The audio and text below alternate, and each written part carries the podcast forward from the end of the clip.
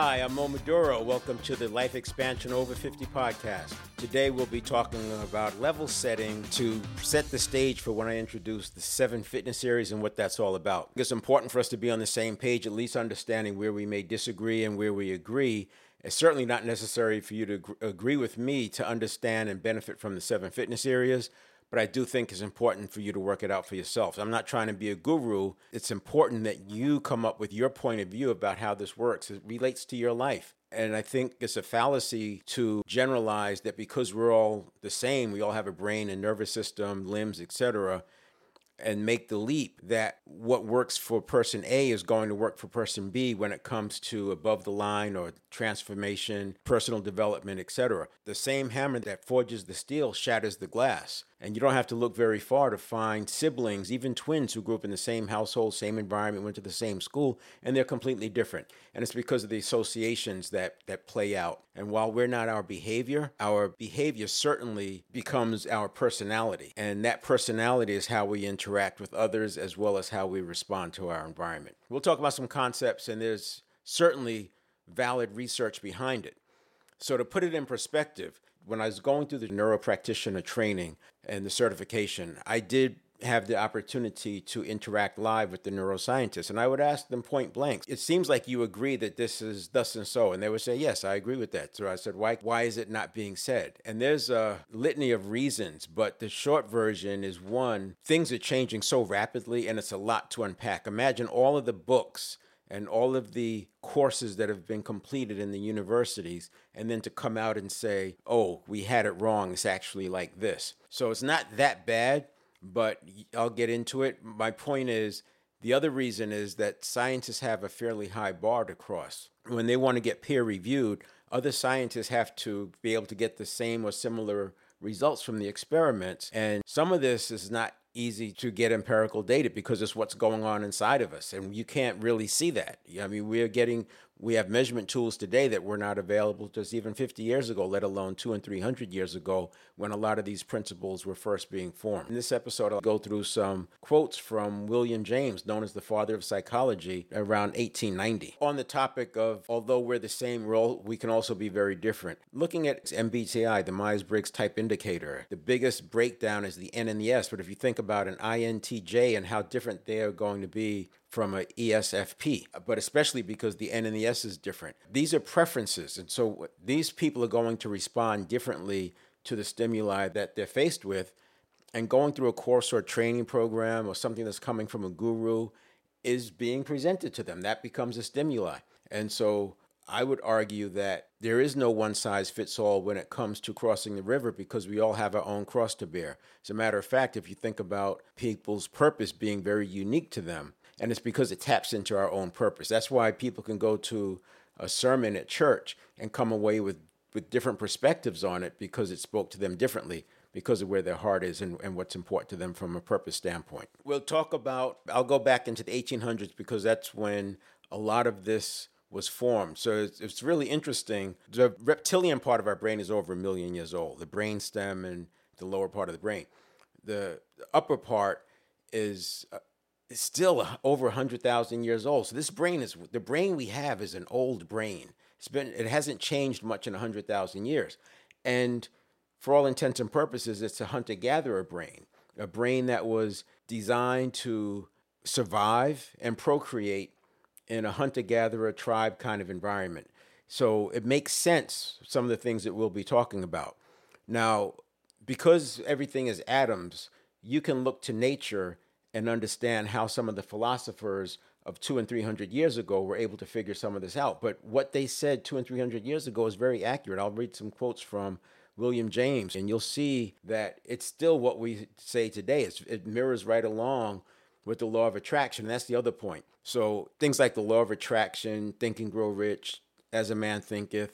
I read probably 30 years ago somewhere all success literature is derived from either Proverbs, Quran, sayings of Confucius, or, or teachings of Buddha. And I, that stuck with me. So I did spend some time looking into the Quran. I did focus more on the Bible because that was my my own particular faith. And what I've been doing is mapping a lot of this work back to Proverbs. Now, in around 1900, plus or minus 20 or 30 years on either side, there was an explosion of literature because of the growth in publishing houses. Publishing houses started sprouting up, and that led to just a plethora of books being written. And specifically in this area, what was called the New Thought era. And it's this type of works by The Game of Life by Florence Shinn, Science of Getting Rich by Wallace Wattles, The Master Key of Riches. These kinds of books were written around that that time, like I said, 1900 plus or minus 30 years. And a lot of it was written based on what the philosophers were saying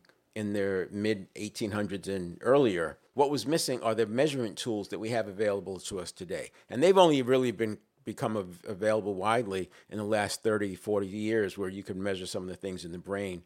Something like, you know, how do you measure a neuron? How do you count neurons when they're so tiny that there's 100 billion of them inside of our brain and our nervous system? And most of them are in the brain, 86 billion neurons in the brain. It's a lot of neurons, and how do you count those? So, you know, having the measurement tools to be able to do that obviously open the door. Here's some quotes from William James. The greatest discovery of my generation is that a human being can alter his life by altering his attitudes.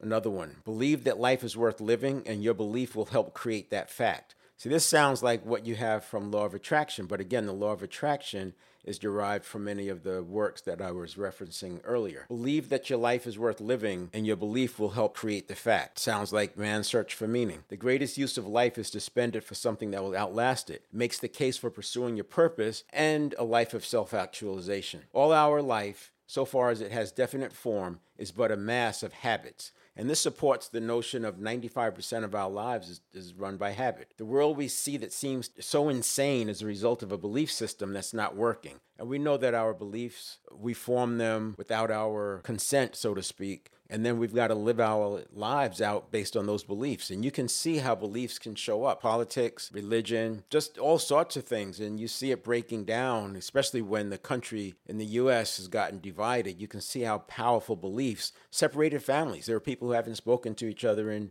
in a half a decade because of just political differences. There's but one cause of human failure, and that is man's lack of faith in his true self. The greatest weapon against stress is our ability to choose one thought over another. These were written in 1890, and here we are still trying to figure it out.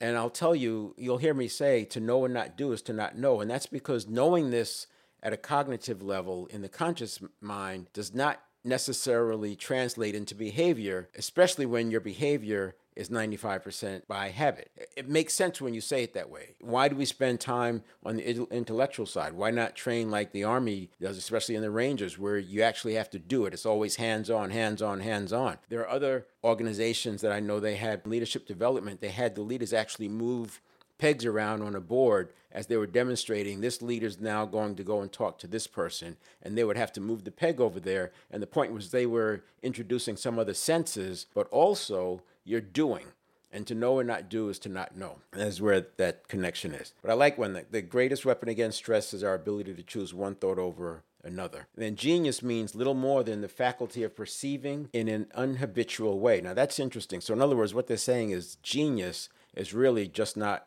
following the norm when it comes to thinking, which is why it's so important to figure it out for ourselves, to have a point of view. When I was mentoring the really bright employees, I focused on having them develop a point of view. It's really interesting because many of them who were straight A students, 4.0, coming out of college, and then they were in the corporate world, they were so used to being given the answer, as in from the professor, that it was difficult for them, many of them, to formulate a point of view because they they always wanted to try to figure out what's what's the right answer. And so we spent time on that. And it takes a little part. It's a muscle. Once they got it and they understood it and they realized that it wasn't a threat and that it was value to have a point of view, then you could unleash that. But how many people go through life never embracing and stepping into owning and having and demanding of themselves a point of view in things that matter. So that point there about genius is sort of like habitual thinking is the opposite of critical thinking. And don't we see so much of that? We a lot of people have become so reliant on Google and search that we've stopped doing the critical thinking. And unfortunately, for the last 10 years or so, largely the internet has been regurgitating itself. The way that people write content by going to the internet to do research. And now artificial intelligence is doing somewhat of the same. I know they're putting other inputs in it as well, but a lot of it comes from the internet. It's interesting when you ask the artificial intelligence apps things that happened like before 1950s and 40s they don't have the rich information they they have some of it but if it wasn't documented it doesn't really exist unless they were able it was popular enough to be on the internet so you, well, you want to be careful as you go down this artificial intelligence path and understand its strengths and weaknesses and understand that it came from a regurgitated internet in large part. This was interesting. The world we live in is a world of interpretation. Concord as an agreement and not truth is the bond of our existence. And I think that has probably been taken to an extreme when you look at how politically a country can be divided and how people are willing to compromise their integrity, compromise their legacy just to be in agreement with their group. Pretty sad. In the 1800s, 1700s, they were able to talk about the subconscious mind. And as you may have heard me say in an episode, early episode, I won't use the words mind and unconscious together. I will not call it an unconscious mind. Other than right now, obviously, I'm having to describe it. I won't call it a subconscious mind. And the reason is because I don't think of it as a mind in the context of our real mind. Our real mind is so powerful in the way it can regulate energy, the way it can direct the brain to create the gene expression or chemical cocktail, if you will, to have a placebo that can be as effective as the prescription drug. So the subconscious is not doing that. The subconscious is all about associations.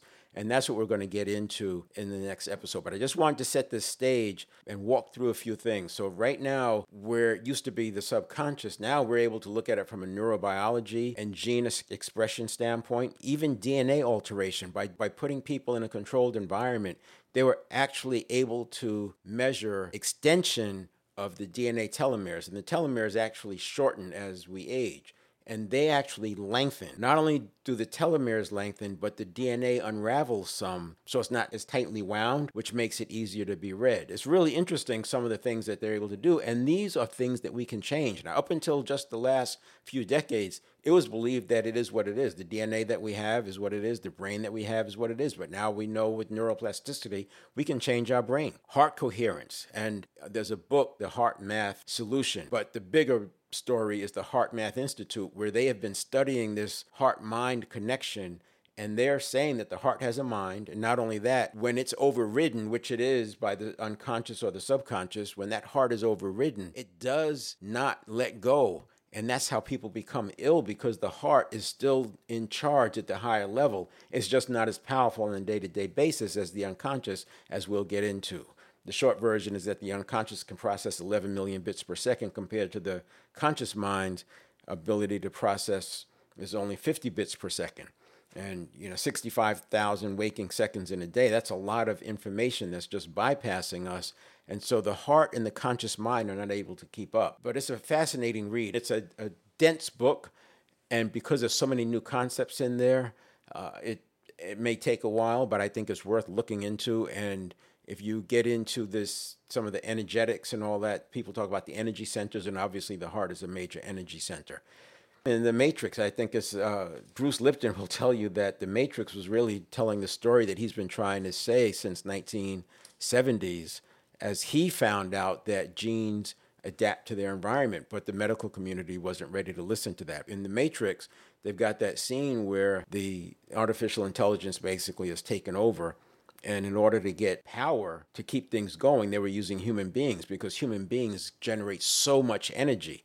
And they had these human beings in these forever incubators so that they could harness the energy from them. But anyway, so we got the neuroplasticity, how your brain and nervous system can continue to change. And then we have the coherence. As you get more coherence, you have less chaos and less rigidity when you reduce the coherence, you have more chaos and more rigidity. And I like the way a lot of this maps across to other areas. When I look to neurons, and even this coherence and what does chaos and rigidity look look like you just think about mob mentality it's very very similar and that makes sense because it's all atoms i'm, I'm even seeing a connection of critical mass which is a fusion term it also has been adopted in change management where about 30 to 35 percent, once you get that many people on board, early adopters, et cetera, then the rest of the mass comes over. it's very difficult to move the mass until you get about 30, 35%. And it's interesting to look at things like coherence and our associations and how what it takes to let go across the line or transform in that context. So I'm getting a little bit out there. I said I wasn't going to put this stuff into a context of woo woo, but all I'm doing now is kind of setting the stage. Next next episode we'll get into a little bit deeper. I'll share some statements and see the ones that we agree with and ones that you don't agree with, and at least then we'll have a level set. So there you go. Talk to you next time.